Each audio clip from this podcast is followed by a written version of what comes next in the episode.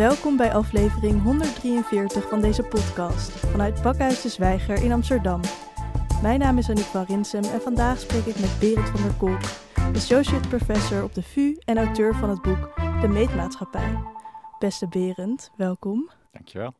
Met dus auteur van het boek De Meetmaatschappij over waarom we alles meten en wat dat met ons doet. Hoe kwam je erop dat je je in dit specifieke onderwerp wilde gaan verdiepen? Ja, uh, goede vraag. Ehm, mij fascineert het hoe mensen worden aangestuurd in organisaties. Dus uh, leidinggevenden, die willen natuurlijk dat, uh, dat medewerkers van de organisatie bepaalde dingen doen. En nou, uh, dan proberen ze mensen aan te sturen. En een van de manieren om dat te doen is ja, iets te meten, bijvoorbeeld prestaties van iemand. Dat kan door te meten bijvoorbeeld de kwaliteit van iets wat iemand oplevert, maar ook bijvoorbeeld um, ja, hoe lang iemand doet over een bepaalde handeling.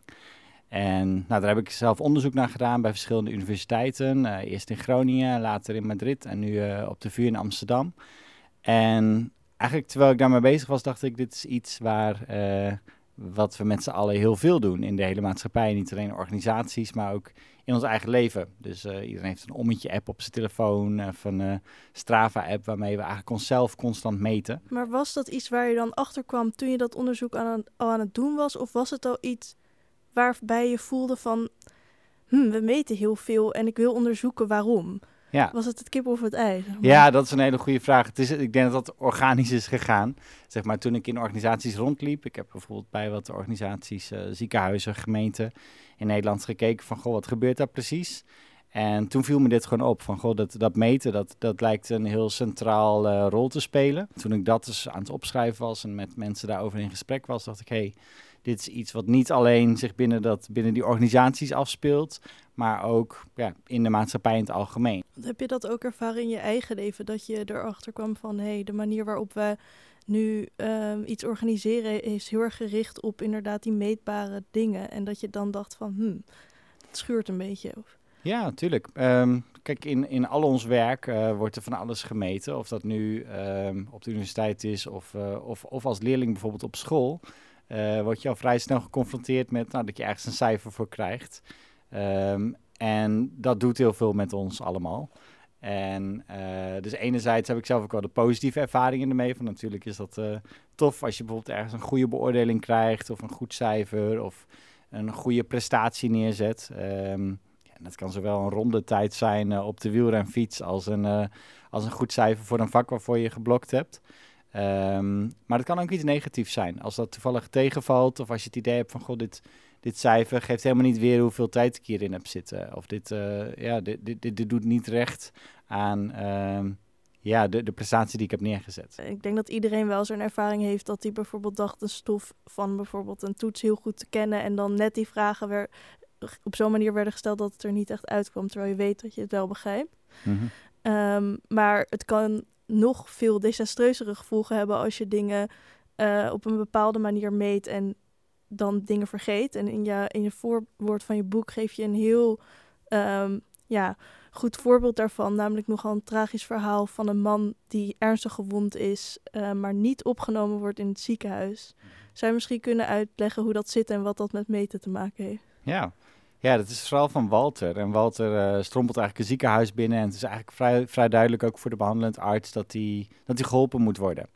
Um, dus eigenlijk is, is duidelijk, nou, er wordt uh, een diagnose gesteld en nou, Walter zou moeten worden geholpen. Maar uiteindelijk besluit het ziekenhuis om Walter niet te helpen. Nou, dat is natuurlijk iets heel geks. En wat was er met Walter aan de hand? Ja, hij had uh, gebroken ribben en hij was ondervoed.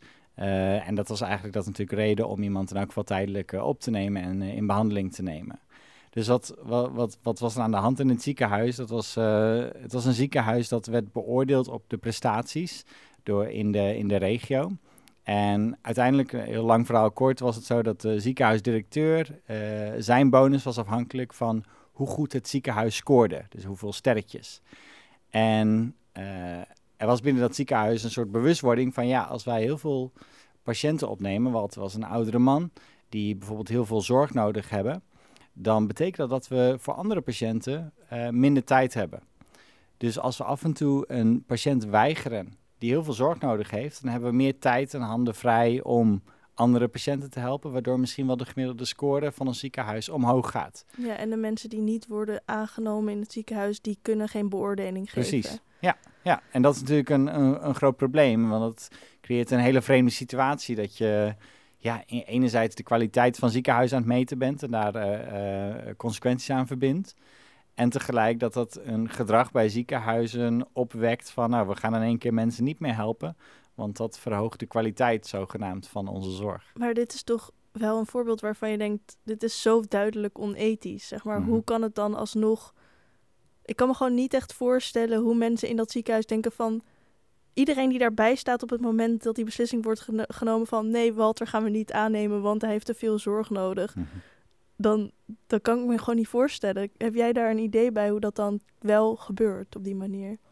Ja, ik vermoed dat in, in veel organisaties, als je het hebt over bijvoorbeeld ethiek, dat er, uh, dat er soms het gevaar is dat je je je verschuilt achter bepaalde beslisbomen of manieren van omgaan met situaties. Zeker als er cijfertjes in het spel zijn.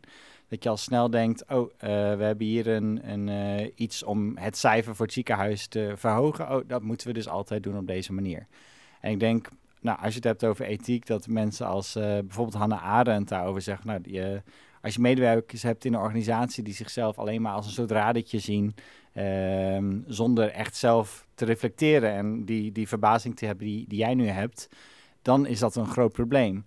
Want ja, idealiter wil je dat mensen inderdaad zelf steeds nadenken van, goh, uh, ja, we meten dit nu wel op deze manier of we maken wel deze beslissing, maar wat betekent dat? En wat voor impact heeft dat op ja, de mensen die hierdoor geraakt worden, maar ook misschien de maatschappij in zijn geheel?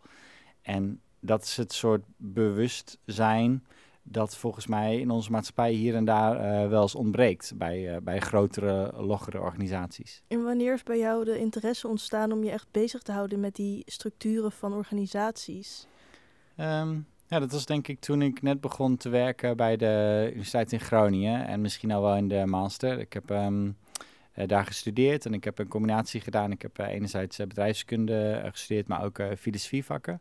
Of filosofie bachelor moet ik ook zeggen. Um, en ik hou heel erg van dat een stapje naar achteren doen, een stapje terug. En dan eens kijken van ja, maar wat, wat gebeurt hier nou eigenlijk? En wat, is de, wat, wat betekent dit voor iedereen die hierbij betrokken is? En ja, om, om heel goed een onderwerp uh, te bestuderen of heel goed te kijken, ja, wat gebeurt er nu in een organisatie? Dat uh, vind ik zelf fascinerend. En het is heel leuk dat je dat uh, kan doen als, als wetenschapper. Dat je een organisatie binnen, binnenloopt met heel veel mensen gaat praten. Dus ik heb heel veel interviews gedaan met mensen, observaties gedaan en dan gewoon steeds beter probeer te begrijpen van ja, maar wat gebeurt hier nu?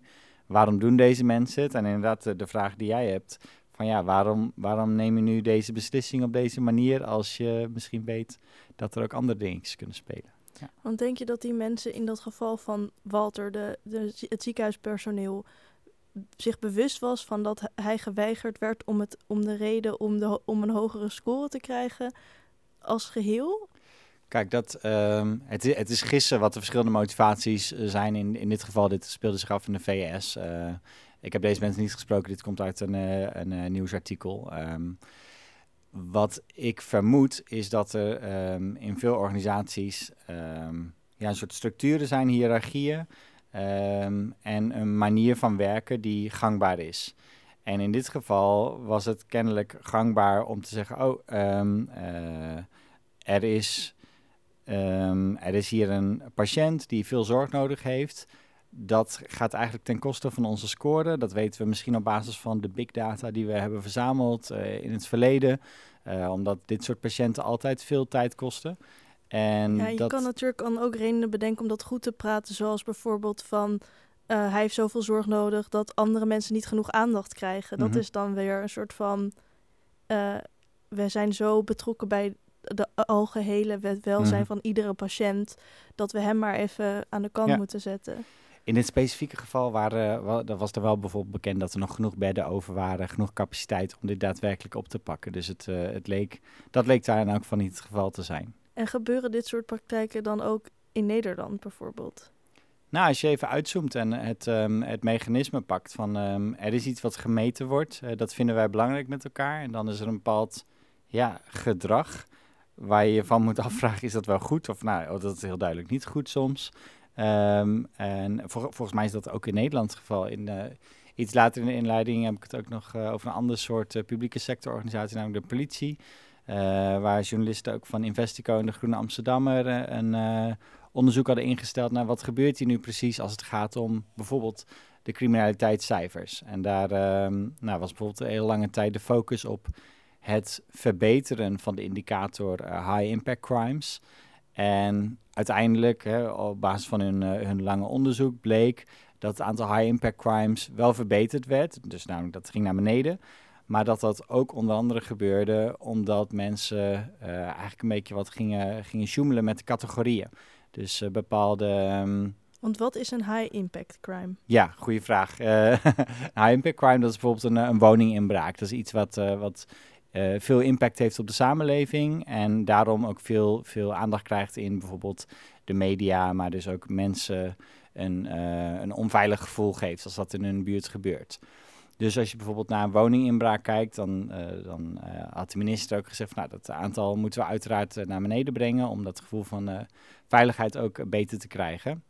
En nou, wat de journalisten um, van de Groene Amsterdammer en Investico boven tafel hadden gehaald daar, is dat um, het aantal high-impact crimes dus wel naar beneden ging van 2012 tot 2018. Maar dat een gedeelte daarvan in elk geval gebeurde omdat uh, politieagenten, um, als er bijvoorbeeld een woninginbraak was waar niet iets was gestolen, dat niet gingen registreren als een woninginbraak, maar als een, uh, uh, een zaak van vernieling. En dat is een low-impact crime.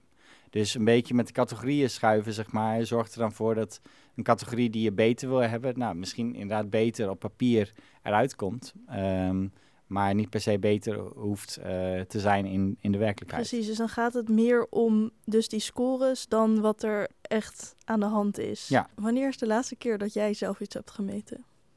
Oh joh, dat is uh, heel geregeld hoor. Um, ik denk, kijk bijvoorbeeld als wetenschapper uh, en als, als um, als onderwijzer krijg je bijvoorbeeld evaluaties van, je, van hoe, hoe goed je doet qua onderwijs. Dus ik heb wat uh, studentevaluaties of zo krijg ik altijd binnen. Dus dat is een heel formele meting natuurlijk. En uh, als wetenschapper krijg je ook wel eens rapportjes van... oh, je bent deze week ge geciteerd uh, in dit tijdschrift. Dus dat zijn... Kijk, ik, ik ga dat niet zelf tellen, maar dat wordt tegenwoordig allemaal bijgehouden in databases en Google Scholar en alles. En dat is iets ja, dus wat, wat je zo op je bordje krijgt, uh, waar ik me dus wel bewust van ben. Ja. En wat vind je daarvan? Vind je dat dat een, een toegevoegde waarde heeft? Of ben je inmiddels nu zo kritisch geworden over meten dat je bij el elke meting zo denkt van wat zijn de negatieve gevolgen hiervan? -hmm. Ja, goede vraag. Um, uh, het is heel tweeledig, zeg maar. Enerzijds, zeg maar, laten we even studentevaluaties pakken als uh, voorbeeld. Uh, ik vind het heel belangrijk dat de studenten die uh, van mij les hebben, dat die denken, oh, hier steek ik echt iets op en ik, uh, ik leer kritisch te denken bijvoorbeeld, of ik leer bepaalde theorieën goed toepassen. Um, nou, dat vind ik echt belangrijk. Dus hun feedback op hoe goed ik het doe, zeg maar, is in die zin belangrijk. Want ja, ik wil dat mijn verhaal aankomt en als het niet aankomt, dan ja, heb ik hem misschien niet helemaal goed aangevoeld of goed begrepen. Zeg maar, je wordt vaak gevraagd van, goh, hoe uh, goed waren de, was de docent georganiseerd? Hoe helder waren de slides van de docent? Uh, hoe goed sprak de docent Engels? Da dat oh, soort ja, vragen. Ja. En uh, uiteindelijk komt er dan een totaalscore uit voor een docent. Hè. Dat is dan, als je een goede docent bent, is dat misschien een 4,7. en dan een slechte docent, zogenaamd, is dan een 3,6 tenminste, dit is hoe ik het nu zeg, is dan hoe er naar zo'n systeem gekeken wordt. Mm. Maar dat is natuurlijk heel problematisch. Uh, wat, dat is problematisch om heel veel redenen, maar ik zal het proberen kort te houden. Maar uh, uh, door die vragen lig je er een aantal aspecten uit die je belangrijk vindt, die men belangrijk vindt op een universiteit, maar die onmogelijk een volledig beeld geven van wat gebeurde er nou in die les. Dus als je zou zeggen, zoals ik net deed, uh, oh, een goede docent, dat is een 4,7 of een slechte docent is een 3,6, dan ja, begrijp je waarschijnlijk niet helemaal hoe complex het is wat daar gebeurt in een klas. Want dan sla je eigenlijk die, ja, die, die hele complexe interacties tussen docent, student, alles sla je plat tot iets eendimensionaals. En dat is denk ik een probleem. Um, dus, uh, enerzijds kan een studentevaluatie helpen als je, als je bijvoorbeeld een uh, cijfer krijgt in je, uh, en zeker ook de, de commentaren die daar vaak bij staan van goh, oh, het hielp me om dit of dit beter te begrijpen of de slides waren overzichtelijk, want dit of dit. Maar als je alleen naar cijfers kijkt als een, als een, eh, als een soort eindpunt van nou, zo, nu weet ik hoe het zit of zo, dan is het wat mij betreft een probleem. Want die cijfers die, die kunnen onmogelijk een totaalbeeld geven van of iemand daadwerkelijk een uh, goede lessenserie heeft neergezet of niet. Maar wat zou dan bijvoorbeeld een betere manier kunnen zijn om die evaluaties vorm te geven? Uh, nou, wat veel uh, opleidingen ook wel doen, zeg maar, um, uh, is dat aanvullen bijvoorbeeld met gesprekken met, nou, met een groepje van vijf studenten uit een vak of zo. En daar is gewoon een uur mee gaan zitten van, goh, wat gebeurde er tijdens dit vak? En vertel eens, wat, wat, heb je nou geleerd en wat, wat sloot dit nu goed aan bij de andere vakken?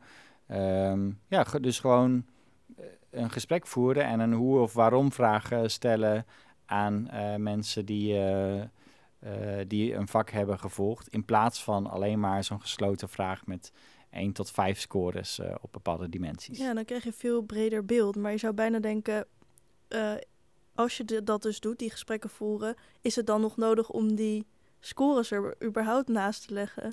Ja, nou, er zitten, en dat, dat gaat ook dan weer over onderzoek wat met vragenlijsten te maken heeft. Kijk, een. Um, een vragenlijst onderzoeken of bijvoorbeeld een studentevaluatie met cijfers kan soms wel helpen om ik veel van bijvoorbeeld 500 studenten in één keer iets terug te krijgen op een bepaalde dimensie waar je misschien al twijfels over had. Maar mhm. stel dat je denkt van, oh, uh, ik heb even een vraagje over dit aspect en ik ben benieuwd hoe 500 mensen daarover denken. Nou, dan kun je dat meten.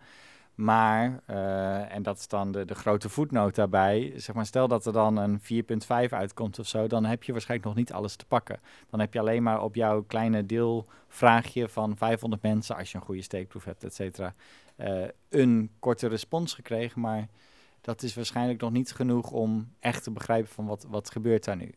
Dus wat mij betreft, uh, zeg maar, dit soort cijferinformatie kan heel waardevol zijn kan bijvoorbeeld heel mooie patronen ontdekken. Als je het in een uh, plot zet, dan zie je een lijntje wat op en neer gaat. Soms kan dat heel handig zijn. En ik, ik ben ook zeker niet een totale tegenstander van, van dingen in cijfers uitdrukken. Ik, wat ik probeer wel te doen in het boek ook is, een, is hier daar wat waarschuwen. Van ja, dat is, het, het geeft niet een totaalbeeld. En we moeten uitkijken dat, dat we het idee krijgen dat door dat vele meten, dat we precies snappen wat er aan de hand is uh, in de klas, in de organisatie, Precies. in de maatschappij. Terwijl je eigenlijk maar een bepaald iets binnen wat je probeert te meten eigenlijk aan het meten bent. En mhm. als je dus niet goed doorhebt wat je misschien niet aan het meten bent, Precies. dat uh, een ondergeschoven kindje wordt en dat mm -hmm. tot desastreuze gevolgen Absoluut. kan leiden. Ja, dat kan, ja. Um, maar denk je dat uh, we nu echt extreem gericht zijn in onze maatschappij op meten. En zo ja, sinds wanneer is dat zo? Was dat altijd al zo? Uh, vertel daar eens iets Ja, precies. Uh, nou, zeg daar maar eens wat op. Ja, inderdaad. nou, ik denk um, dat, het, dat, het, dat het wel een beetje extremer wordt. Uh, ken, je die aflevering Nosedive van Black Mirror? Dat is een ongelooflijk fijne aflevering. Dat gaat over een samenleving waarin iedereen de hele tijd cijfers geeft aan elkaar voor interacties. Dus als je naar een winkel geeft, dan geef je iemand oh, 4 uit 5. Heb die wel gezien. Ja, Het, het, is grandioos. En uh, um, ik denk dat we heel langzaam aan, want ik laat dit, dit wel eens een clip uit die, um, uit die serie zien tijdens college, maar ik denk dat we langzaamaan wel een beetje die kant op gaan. Dat alles wat we doen, uh, in elk geval online, uh, daar krijg je engagement metrics van. Zeg maar als je iets post, dan zie je oh, hoeveel views had het, hoeveel likes heeft het. Alles wordt hup, direct weergegeven. En, um, en we vinden dat ook wel prettig, denk ik. Uh, of als het, ook als het gaat om onze persoonlijke activiteiten. Mensen houden in apps bij hoeveel boeken ze lezen, hoeveel pagina's per dag. Je hebt uh, natuurlijk die mensen eh, met Strava, maar ja, op elk gebied kun je van alles bijhouden. En doordat het volgens mij zo makkelijk nu is met apps, met um, internet, met goedkope opslag, maar ook het uh, verzamelen van bijvoorbeeld uh, informatie over wat klanten van een bedrijf vinden. Dat is allemaal ontzettend makkelijk geworden. Uh, doen we dat ook? Misschien zonder er altijd al te veel bij stil te staan wat dat met ons doet. En um, kijk, ik, ik, ik, kan nu niet zeggen van nou dat begon in 2005 of zo, want het is natuurlijk voor iedereen een beetje verschillend en per maatschappij en per, per hoek van de samenleving weer anders. Wat ik wel denk is dat er nu een paar eh, krachten eh, werkzaam zijn, zoals bijvoorbeeld die digitalisering of het, het eh, sterk beschikbaar zijn van technologie, maar ook onze bijna verslaving aan, aan, aan iets wat objectief is, of bijvoorbeeld de retorische kracht van een, van een getal, dat al die dingen samenkomen in, ehm, in onze behoefte om onszelf maar aan metingen te onderwerpen. Dus ehm, je, je, neemt ook een voorbeeld in je boek van uh, David de Souza, ik weet niet of mhm. ik zijn naam goed uitspreek, uh, die een internetondernemer is en echt uh, in het extreme alles mhm. van zijn leven vastlegt ja. legt in iets wat de dashboard of my life heet. Mhm. Um, en het eerste idee wat hij heeft is dat hij eindelijk een marathon wil lopen. En dat is een doel wat hij nooit haalt zou je daar wat meer over kunnen vertellen over die dashboard en wat hij dan allemaal meten ja. daarin? Ja, goed. Zeg maar, hij is een soort van um, extreme variant van, van, de, van die beweging die ik net probeerde te schetsen. Hij is uh, deel van de, de, Quantified Self. En dat, zijn, dat is een groep mensen die zegt, oh, wij moeten onszelf beter leren kennen. En dat, uh, dat uh, betere zelfbewustzijn, dat leidt dan eigenlijk ertoe, geloven zij, dat je een betere versie van jezelf wordt. Dus zij zeggen, het begint met ja, data verzamelen over jezelf. Dus je hebt mensen binnen die beweging die vrij ver gaan met wat ze allemaal in kaart brengen over zichzelf. En die David inderdaad is iemand, uh, ik kwam eerst een filmpje tegen van hem op internet, daarna heb ik nog wat uh, e-mailverkeer met hem gehad hierover. En dit is iemand die heel graag inderdaad die marathon wilde lopen, maar het lukt hem steeds niet. En hij dacht, hé, wacht eens. organisaties meten van alles, zodat ze hun doelen kunnen halen. Waarom doe ik dat niet in mijn eigen leven? Dus hij begint er allemaal van alles te meten. Bijvoorbeeld hoeveel uh, alcoholische drankjes die drinkt op een dag. Maar ook uh, hoe productief is, uh, hoe hij is op zijn werk. en waar hij zich bevindt bijvoorbeeld. En door al die data te combineren, en bijvoorbeeld ook trouwens het, het, aantal pagina's dat hij leest, maar door al die data te combineren en daar wat analyse op te doen, komt hij er op een gegeven moment achter, oh, dit dagdeel in de week ben ik bijvoorbeeld het productiefst. Of als ik um, verder wil lopen, hardlopen, dan is het het best om bijvoorbeeld vroeg naar bed te gaan, zoiets. Uh, want uh, hij houdt ook bij uh, wanneer hij bijvoorbeeld naar bed gaat. Um, ja, en in dat voorbeeld van David laat ik zien dat dit is een soort extreme variant die dan ongelooflijk veel over zichzelf bijhoudt. Uiteindelijk is hij zelf wel blij bijvoorbeeld met dat dashboard, tenminste op die momenten dat ik hem sprak. En die um, in, het, in het verslag wat hij er zelf ook van doet op zijn eigen website. Uh, en hij, het lukt hem vervolgens om dus die marathon daadwerkelijk te lopen. Dus dat is een soort van succesje. Um, ja, dus, dus, dat is de, zeg maar de, de, de kant van uh, alles in kaart willen brengen en dan een soort beter begrip krijgen van jezelf. Waar het mij in het boek ook om te doen is, dat er natuurlijk een enorme schaduwkant bij komt kijken bij dit, bij dit, uh, bij dit meten. Um, kijk, het kan ontzettend motiverend werken om van alles over jezelf in kaart te brengen, maar het kan ook bijna functioneren als een soort oogkleppen, alsof dit de enige indicatoren zijn die ertoe doen.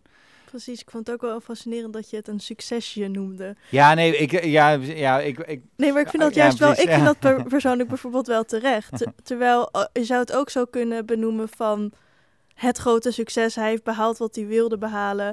Um, ja. Maar uiteindelijk, ja, hij heeft een marathon gerend. Zeg mhm. maar, is, is zijn hele leven nu volmaakt? Dat, mhm. is, dat is maar de vraag. Dat is een hele goede filosofische vraag. Uh, ja, precies. Ja. Want je zou dus kunnen stellen dat, um, je, dat dit soort metingen wel zorgen dat je productiever kan worden of meer uh, je doelen haalt.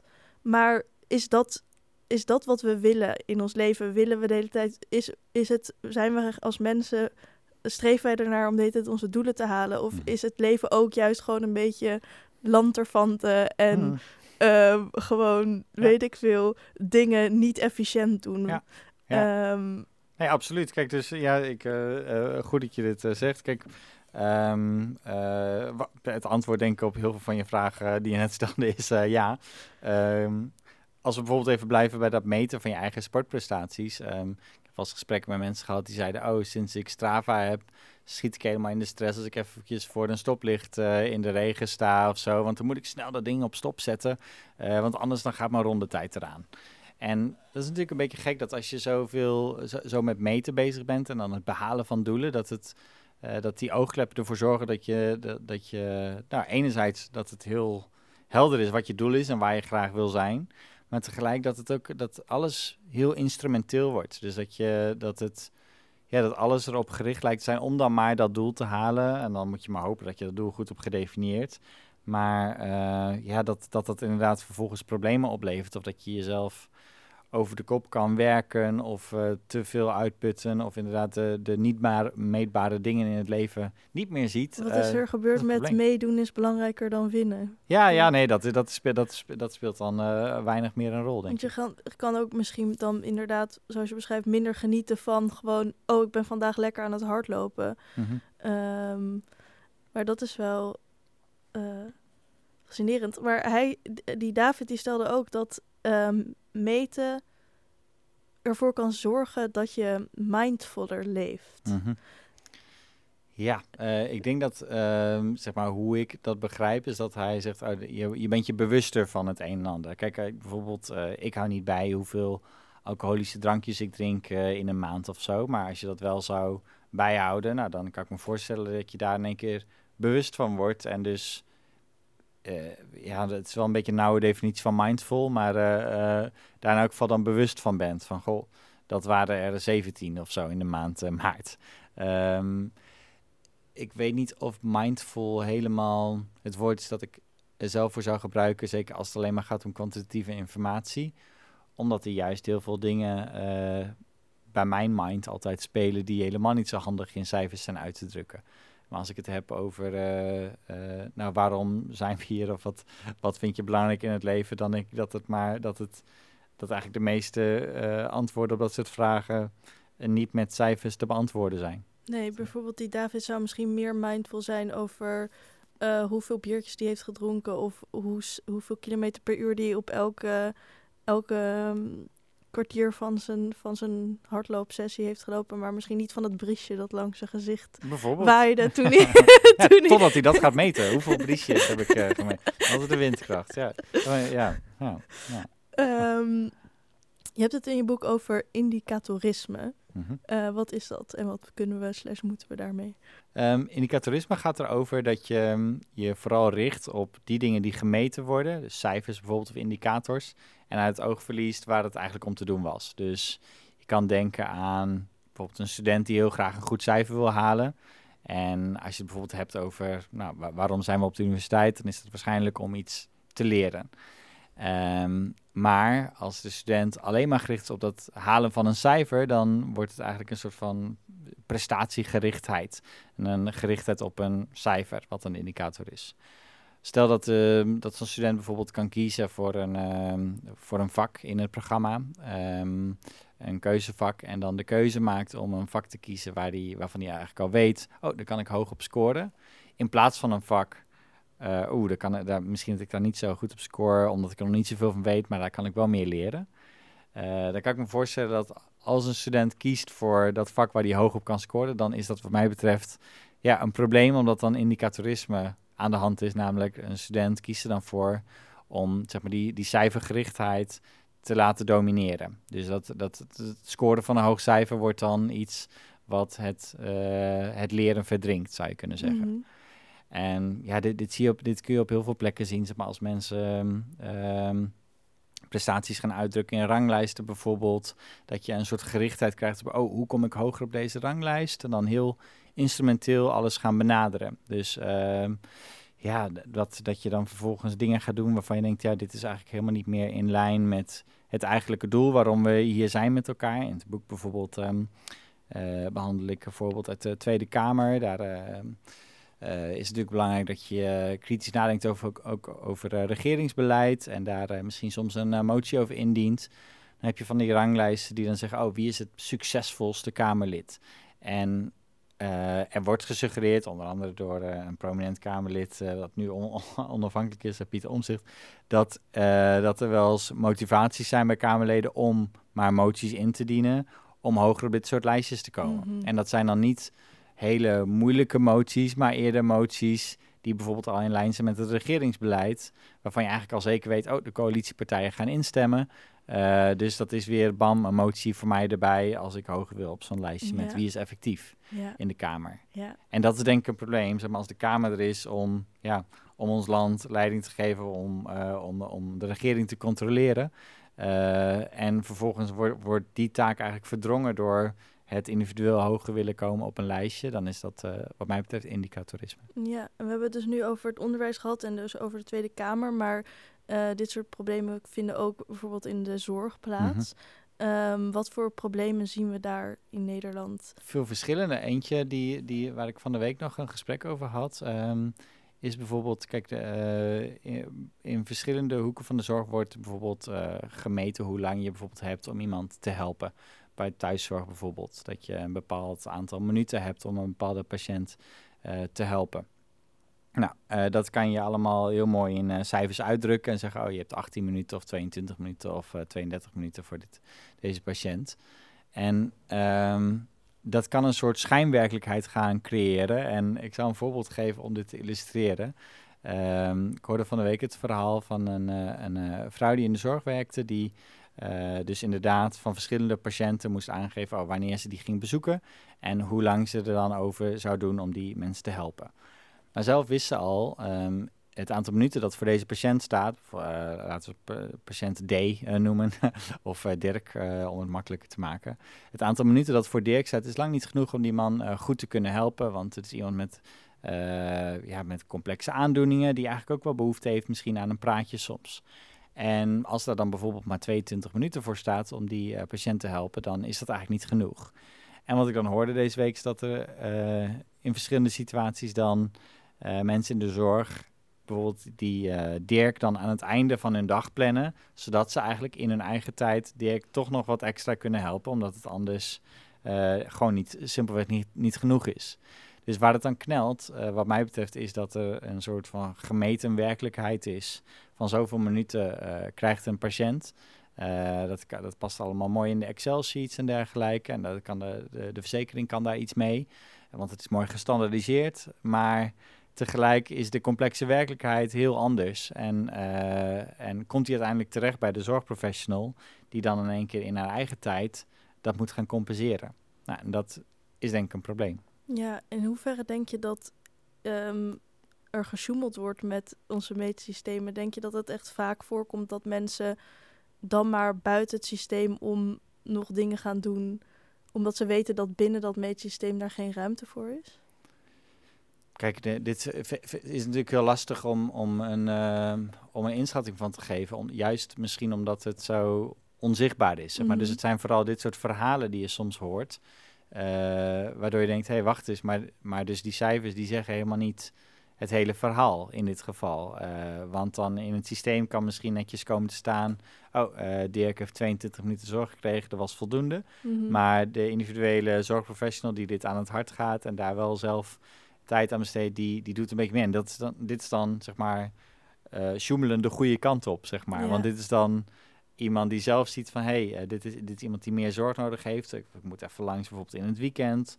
Uh, hoewel dat niet bij mijn taak hoort, maar omdat ik weet dat hij het anders niet redt. Of dat hij anders in de problemen komt. En ja, dat, dat is, ja, wat, wat kan ik daarvan zeggen? Dat, volgens mij is dat een groot probleem. En een, een gedeelte van het probleem is denk ik te herleiden dat we denken dat we de werkelijkheid vatten. Als we het uitdrukken in cijfers en euro's en DBC's en wat dan ook. Terwijl ja, in werkelijkheid er natuurlijk van alles ontglipt aan dit, dit, dit meten. Ja, ja en bent dus geïnteresseerd in het, in het onderzoeken van hoe die grote structuren werken. En je hebt dan uh, best wel kritische inzichten daarop. En denk je dat dat ons kan helpen om een verandering teweeg te brengen? Mm -hmm in hoe die systemen werken. Ja, nou kijk, um, uh, ik ben zelf ook wel weer bescheiden over wat je, wat je als individu kan. Maar wat, wat ik het belangrijkste vind is dat we het gesprek hier dus veel meer over hebben met elkaar. Van uh, ja, wat kun je nu wel in een cijfer uitdrukken en wat niet. En wat, wat ontsnapt er dan allemaal. En ik denk dat een, een bewustwording daarvan uh, ons veel bescheidener maakt over wat je allemaal in een rapport kan zetten en in een tabel of in een uh, ja, in een grafiek. Um, omdat er zoveel is wat, wat, ja, wat, wat, wat je gewoon niet pakt als je alleen maar het hebt over minuten en euro's en cijfers. Uh, en volgens mij is dat wel belangrijk om te begrijpen, ja, wat gebeurt er nou echt in, in, in de zorg bijvoorbeeld in Nederland. Zodra we ons bewust zijn van het feit dat we dus niet alles kunnen vatten in die meetsystemen, wat hoop je dan dat er kan veranderen in die meetsystemen of daaromheen? Of zeg maar, hoe kunnen we daar dan beter handen en voeten aan geven? Ja, nou, ik denk in eerste instantie dat we niet blind varen, bijvoorbeeld dus op cijfers om beslissingen te maken. Kijk, eh, nogmaals, hè, ik werk bij de faculteit uh, bedrijfskunde en economie op de VU, dus natuurlijk, ik ben wel bekend met, met cijfers en dat die heel belangrijk zijn soms om zeker financieel gedegen beslissingen te maken. Dus ik, ik snap dat soms een cijfer zeker als je kijkt naar het grotere plaatje, belangrijk is om bijvoorbeeld de zorg uh, betaalbaar te houden. Zeker als we wat verder kijken dan, dan nu.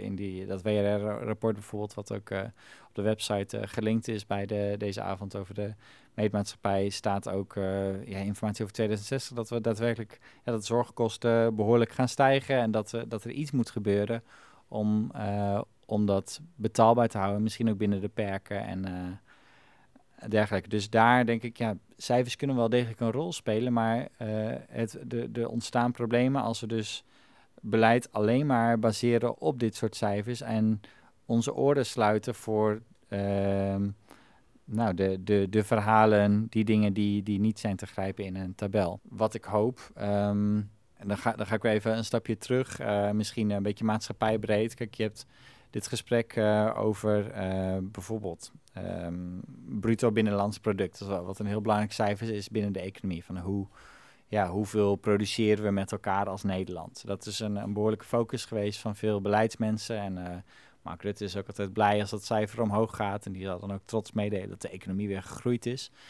Maar dat is een hele, een, een hele nauwe focus op wat, wat belangrijk is. En die, dat gesprek wat nu al gaande is in de maatschappij over, nou, we moeten het hebben misschien over brede welvaart.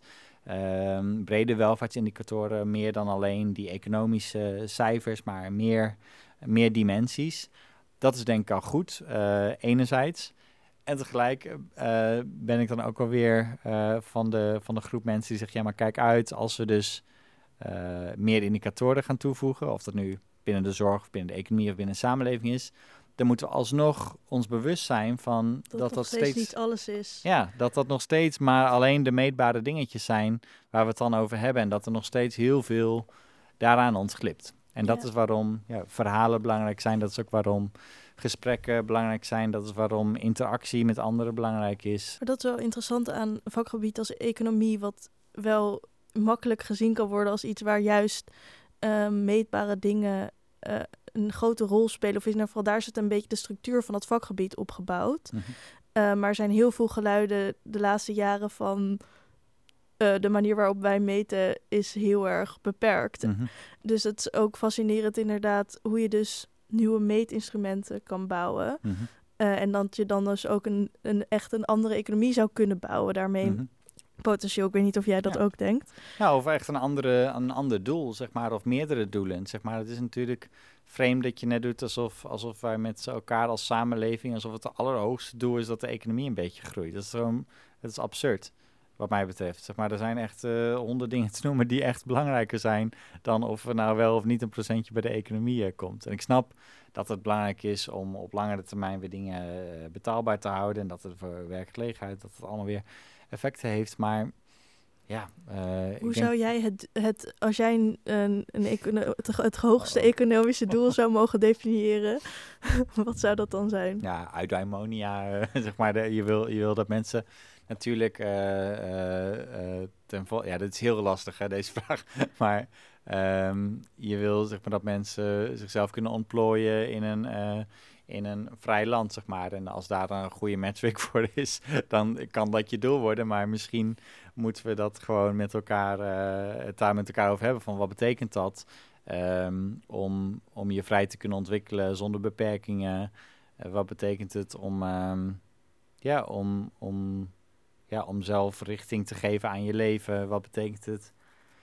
Uh, dat, wat betekent dat voor scholen? Wat betekent het voor onderwijs? Wat, um, ja, dus ik, zou, ik zou eerder het gesprek daarover aangaan dan bijvoorbeeld nu zeggen... oh, er is deze indicator waar we met z'n allen op moeten letten. Omdat uh, je hebt van die... Eh, je, kan dan zeggen, oh, we moeten het geluk maximaliseren of zo... en dat dan gaan meten per jaar. Maar ja, dat lijkt me ook wel weer een beetje arm. Juist omdat geluk zoiets veeldimensionaals is... Uh, wat ook niet zo makkelijk in een cijfer is uit te drukken. Ook al zijn er ook vast mensen die het met me oneens zijn, maar... Maar moeten we dan dus meer gaan meten of minder gaan meten in jouw optiek? Nou, in mijn optiek, en dat is ook een van de redenen dat ik het boekje heb geschreven, zijn we op dit moment behoorlijk aan het doorslaan met het, met het meten. En dus ik zou misschien eerder een beetje de andere kant op hangen en zeggen van, goh, is het nou wel nodig om alles steeds in een cijfer uit te drukken? Um, een reden daarvoor is dat uh, hè, als, als er ergens zich een probleem voordoet, en dat kan binnen organisaties zijn, maar ook binnen de maatschappij, dat er vrijwel direct gezegd wordt, oh, dat moeten we in kaart gaan brengen met een cijfer. Ik kan een voorbeeldje geven, als je binnen een organisatie uh, behoorlijk gericht bent op productiviteit, en dat, dat meet je bijvoorbeeld hoeveel nieuwe, nieuwe fietsen heb je verkocht de afgelopen periode, en iedereen is heel sterk erop gericht, dan kan dat op een gegeven moment ten koste gaan van collegialiteit of zo. En dan kan het maar zo zijn dat, uh, dat, uh, dat collega's helemaal niet meer lekker collegiaal zijn met elkaar en dat dat dan naar de achtergrond raakt. Wat dan heel snel gebeurt, of uh, tegenwoordig is dat mensen zeggen, oh, dat moeten we ook gaan meten. We moeten collegialiteit gaan meten, dan kunnen we dit oplossen. En inderdaad, heel ongezellig. Ja, nee, tuurlijk. Ja, ja maar lijkt, maar, lijkt me ook. Maar zeg maar het idee dat je dingetjes oplost door, door het ook te gaan meten. De dingen toe te voegen aan je dashboard met dingetjes die je in cijfers uitdrukt lijkt dan een soort, uh, creëert een soort illusie van grip. En ik denk dat dat niet, uiteindelijk niet handig is, omdat je dan net doet alsof je alles nog steeds onder controle hebt, terwijl, ja. En als je dan de andere kant op denkt, als je zo min mogelijk moet willen meten, wat, moet je, wat is dan, dat zijn dan de basis essentiële dingen die je nog wel zou meten? Nou, ik, ik, zeg dus ook niet uh, zo min mogelijk. Nee. Uh, um, Oké, wat zou, wat zou jij zeggen? Dit was een gedachte-experiment, ja, maar even voor, wat, ja. voor de duidelijkheid, wat zou jij wel zeggen? Ja, um, nou, ik hou van het idee van het midden, hè, van Aristoteles. Van, zeg maar, ik denk dat het goede altijd tussen te veel en het te weinig van, van twee uh, dingen zich bevindt. Dus dat een soort gezonde houding ten aanzien van meetsystemen eruit bestaat dat je enerzijds de beperkingen van kent, maar ook snapt van, goh, soms heb je een meting nodig om bijvoorbeeld patronen te ontdekken.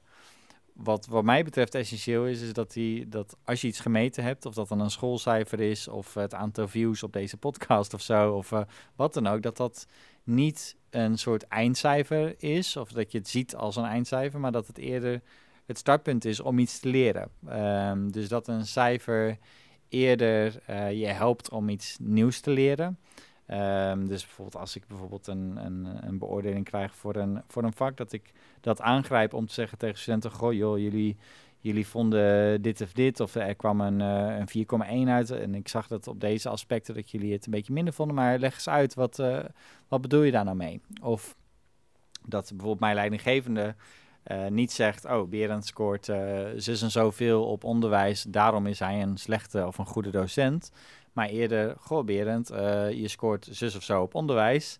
Vertel eens, wat doe jij? Want misschien kunnen we er iets van leren. Of, goh, misschien zou je eens met uh, je collega kunnen praten. Want die, die geeft al twintig jaar onderwijs. En die heeft misschien nogal wat tips voor je. Hoe je het een en ander beter kan inrichten. Of, goh Berend, wat maar in, wat... maar in dit voorbeeld zou ik denken, heb je dat cijfer dan überhaupt nodig? Om dit gesprek te faciliteren?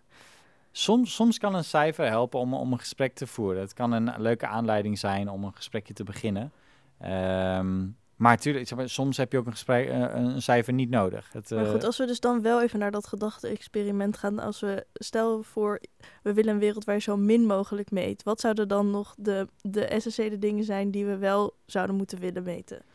Nou, er, is een stukje wat ik op een gegeven moment op basis van een, uh, van een artikel in de Elsevier bijvoorbeeld uh, had geschreven, wat ik uiteindelijk niet in een boek heb gestopt. En dat ging over de San, een bevolkingsgroep die helemaal niet zo met meten bezig is. En eigenlijk helemaal geen, geen, geen, geen cijfers aan, aan dingen wil geven. En in het boekje zit er wel een anekdote over een jongen in dat ehm, boek van uh.